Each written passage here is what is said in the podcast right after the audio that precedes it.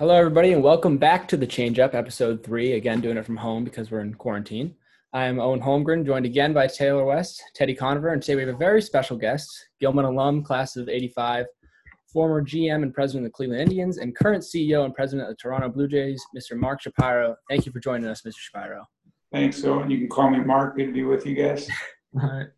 So the first couple questions we have are um, about this current state that we're in right now. Uh, first of all, how have you been spending your quarantine? How have you, how have you and your family been doing? It's been uh, it's been bizarre. You know, baseball is obviously a very routine life, and this is my 29th year in the game. And despite some uh, circumstances that have obviously dealing with strikes and labor issues and 9/11, nothing ever like this, right? You know, one day you're March 14th playing in a spring training game, and two days later you know your wheels up, flying back in, sheltering in your home in Toronto, and uh, a complete and total interruption of everything that you expected to come. So uh, I still feel incredibly fortunate on a daily basis uh, um, that we're compared to you know tens of millions of people, you know over 30 million people that's still working and. Uh, but I, I, miss the thing that I love. You know, I miss baseball, and the bulk of my time and days are spent uh, scenario planning and not dealing with the things you know that day to day give me kind of the juice and the drive to move on. And i've got you know kids that are largely your age a son that a junior at upper canada college which is a, a prep school up here uh, and a daughter who's a freshman uh, at greenwood college which is a uh, you know co-ed uh, private school here. So they're they're dealing with all the same things you guys are dealing with and my son, uh, including dealing with a lack of baseball, both playing uh, as well as watching. Mm-hmm. And that kind of leads me into my next question. Obviously, this was all kind of such an abrupt stop to what we're used to seeing. So, what do you think? What are your current thoughts on the state of baseball right now? And do you see us having any type of MLB baseball in 2020? Yeah, you know, I try to focus on what I can control, and I'm spending a lot of time at certainly at the league level thinking about what baseball could look like. But you know, there's just a hierarchy of things that have to happen. The first of which has to be an agreement between uh, the MLBPA, the Players Union, Players Association, and and, and the owners. Uh, I'm privy and certainly in the loop as to how those conversations go, but you know, I'm I'm not an owner and I'm not a player, so they have to agree upon the circumstances. I certainly would hope that the desire to have baseball return this year can overcome any differences in perspectives, either historical or current, because I think it's important for the game and it's important for the role that baseball has historically played in kind of returning to normalcy and bringing back some some sense of kind of hope and uh, as to what normal life uh, could be. Baseball can certainly play a role in that. All right, so uh, Mark, you graduated from uh, Gilman in 1985, back in the normal times after uh, playing first base for um, for the baseball team there. Uh, what are some of your favorite Gilman baseball memories? Gilman baseball memories. I mean, I I was a football player playing baseball. You know, I was 275 pounds. My nickname was Boog. So for the Oriole fans out there that uh, that remember really old school O's, you know, I was uh, I was a very large guy with red red curly hair and uh, you know pretty immobile with the dead pull hitter, and I definitely looked like a football player playing baseball. But beneath that body was a kid that played baseball you know, uh, my entire life, little league in Baltimore, all the way up, and baseball was a part of the fabric of my childhood and the bond with my dad.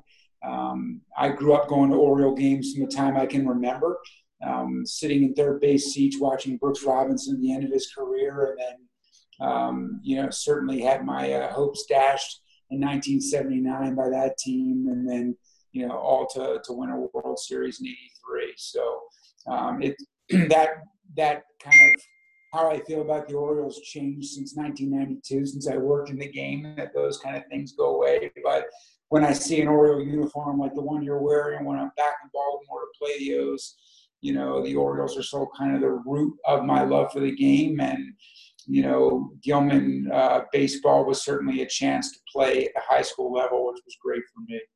Yeah, for sure. And uh, when when you were at Gilman, did you know you wanted to be involved in the world of sports, especially like the business side of things, like you are now?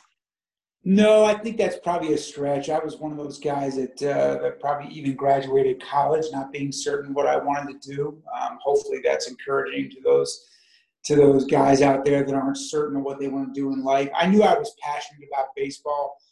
I knew that I had an incredible opportunity to grow up not just around the game, but in my my high school years at Gilman around players um, because my dad started to move from just being a fan to representing players after he helped Brooks Robinson out of bankruptcy. And um, so baseball, you know, was not just a, my bond with my dad, but like great, great Oriole players and then other players in the league started to kind of filter into my life and, and kind of set the standards and expectations for what, you know, true professionals and championship players look like. And, uh, you know, I think as I started this search for what best could be a combination of business and passion for me, baseball was a place I kept coming back to because of my dad. So, so you were born at, outside of Boston, am I correct? I was born in Boston when my dad was in law school at Harvard, and then he got a clerkship. He got a clerkship in Baltimore, and they moved to Baltimore when I think I was less than two years old. So, so there was no allegiance to the Red Sox at all. Not there? at all. My brother lives there now. He's got uh, you know, two junior high and high school kids, boys that are the only boys in all of Boston that wore Cleveland Indian gear for a very long time, and now wear Toronto Blue, wear Toronto Blue Jay gear. But no, the Red Sox. Uh, my dad actually worked on the grounds crew of the Red Sox when he was in law school, so that was that. There was that allegiance. But no, I was an O's fan. No, no division of uh, loyalty. O's through and through until I started working in the game. There was never a question. Yeah, I know. Uh, I have a I have actually a friend who worked on the Red Sox grounds crew when they won the World Series, and he got his he got his ring, and he's got things representing the World Series. He seemed like he had a great time um, at Fenway. I mean, it seems like everybody has a great time when you win a World Series. That's um. So, so you're the president and CEO of the Blue Jays. Can, can you explain the difference between the president and CEO and the GM position? Yeah, yeah. I mean, I did the GM job for nine years in Cleveland. Um, basically, GM, you're overseeing the entire baseball organization from top to bottom, which a casual fan would just associate with the 25 guys in the major league team and the coaching staff and everybody else that's in the clubhouse. In reality, that's just kind of the tip of the spear. Um, really, the baseball operations jobs about identification of talent, acquisition of talent, development of talent, and then building or deploying players to make a major league team. So, identification is scouting, amateur level, international level, professional level. Acquisition is decision sciences and analytics, or how you frame decisions that can be through the draft, trades, free agent acquisitions, and development is kind of the unique aspect of baseball compared to other professional sports because there's a player development system that is somewhere between seven and nine minor league teams, which you kind of progress guys through just like a curriculum of a school, um, helping them reach their potential mentally, physically, and fundamentally. So, as a GM, I would oversee all of that. Uh, as a club president, I that is accountable to me. So the GM reports into me, but I also oversee the business side, and the business side is conventional things that you would expect, um, like you know, building operations, marketing, sales, communications, community relations. But in the case of the Blue Jays, because we have a corporate owner, uh, what's pretty unique is I get to represent ownership within MLB. And so I am the person that goes and represents the Blue Jays at league meetings, sit on a few committees, the competition committee and the long range planning committee.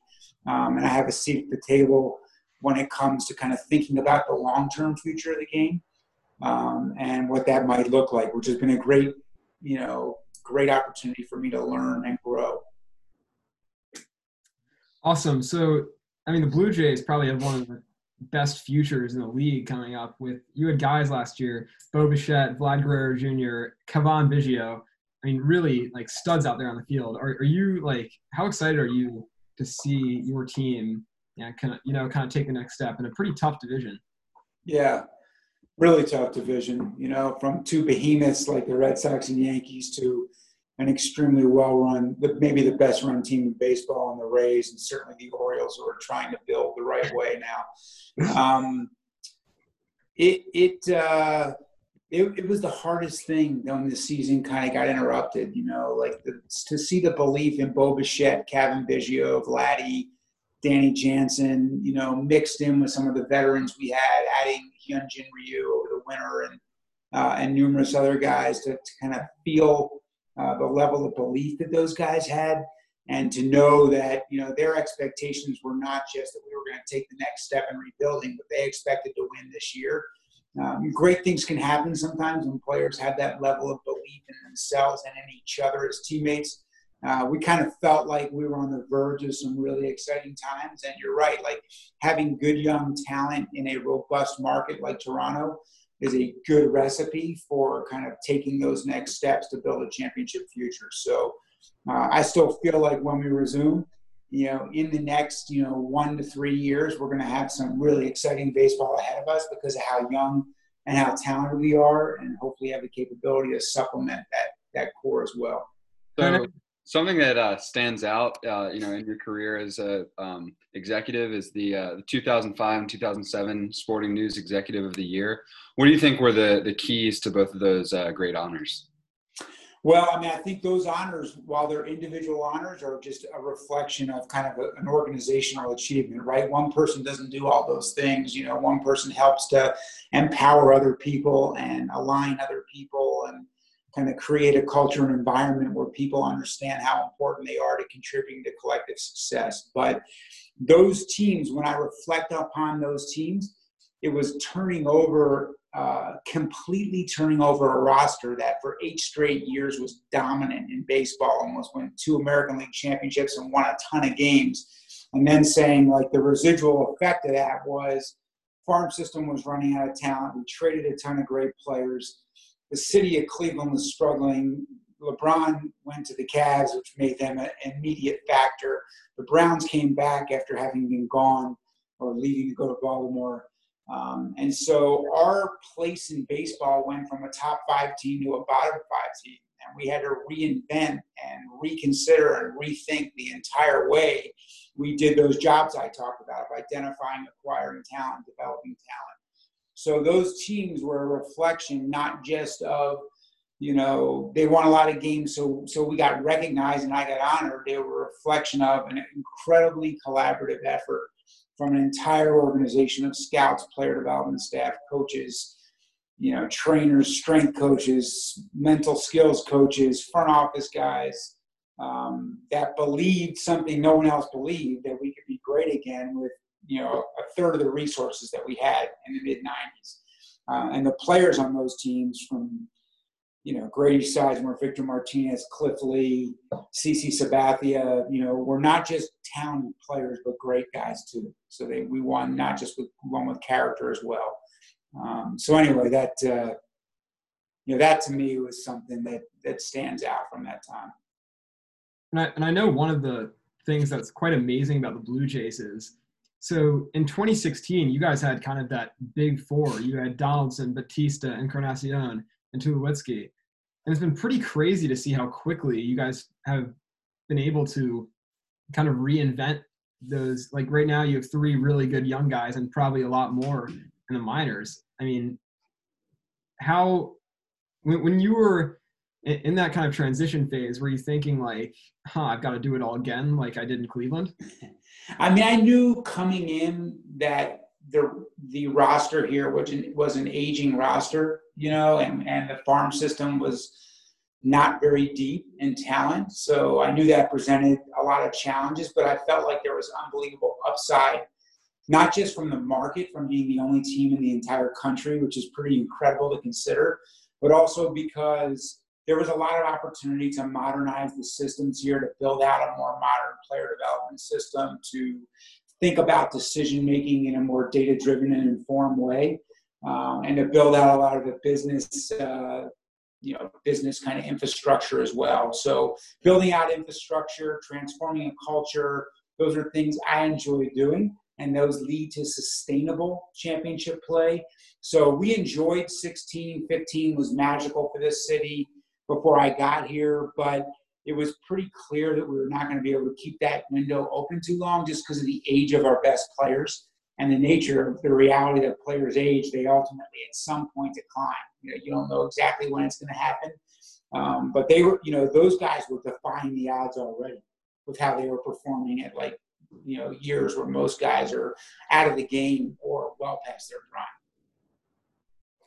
So I recently watched the movie um, Moneyball for the first time, um, and I noticed that you were actually a character in Moneyball. So what was what was that like seeing yourself portrayed by an actor in a movie? I feel like that would be a pretty surreal. Not good. yeah, like I when they sent me that script to review, I kind of said, "This is fiction. Like, what do you want me to do? What do you want me to say?" And I just kind of like, "Ah, who cares?" If I had to do it over again, you know, I probably would have been more careful and kind of saying, like, "Guys, that's not how it happened." You know, I wasn't even GM; I was assistant GM you know, Billy Beane was never in my office, and I recommended Paul DePodesta to him. He didn't come and steal him from us. Uh, but it wouldn't have made as good a theater. It wouldn't have made as good a movie. Uh, so, you know, Moneyball as a book certainly draws attention to the shift in the game from anecdotal decision making to data driven and informed decision making. I feel like the Indians were one of the probably the three or four teams that were on the cutting edge of that. So, the, the, to depict Cleveland as a big market team where, you know, Billy Beane comes in and stealthily, you know, steals away one of our bright young executives. By the way, the guy that replaced Paul DePodesta, who's out of the game now working in football, was Chris Antonetti, who won Executive of the Year two years ago and is one of the greatest executives in all of Major League Baseball. Was the, the GM or president of baseball operations in Cleveland. So we were deep in, in front office talent, which is something I take a lot of pride in yeah, I, I know Ted and I, as Orioles fans, Owen is unfortunately a Red Sox fan, as you can see in the background. He's got. I can see that. Um, we've been watching kind of a complete rebuild and kind of a turn to statistics. I know the Orioles organization was very far behind on that, and they've got guys in Brandon Hyde, um, Mike Elias, um, and kind of generate putting that statistical revolution here in Baltimore for the first time in a while. Would you say you were one of the kind of first guys to um, see the power of statistics in baseball?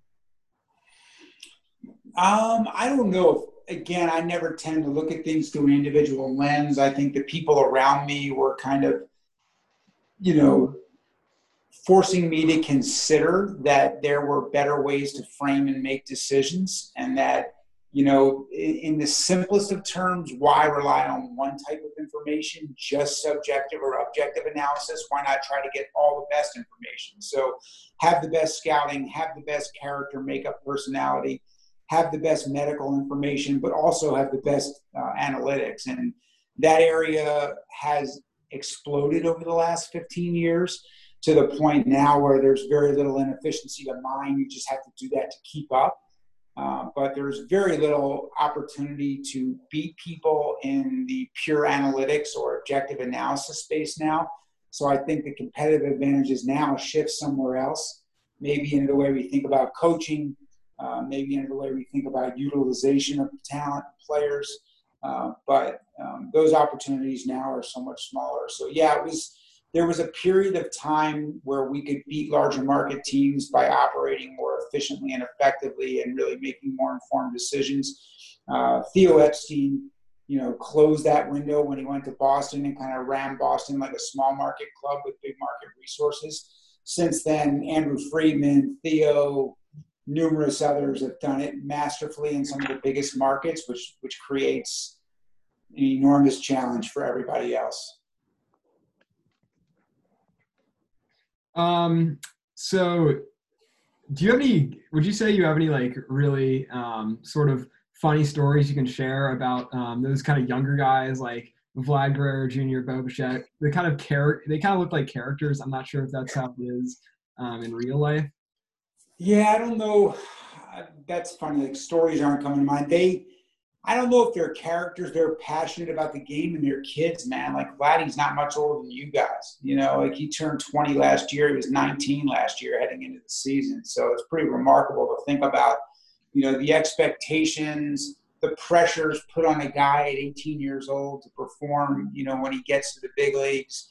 Uh, I think it's part of the things that make them remarkable. All three of those guys are pretty incredible because two of their dads are Hall of Famers, and the other guy's dad was a great major league player.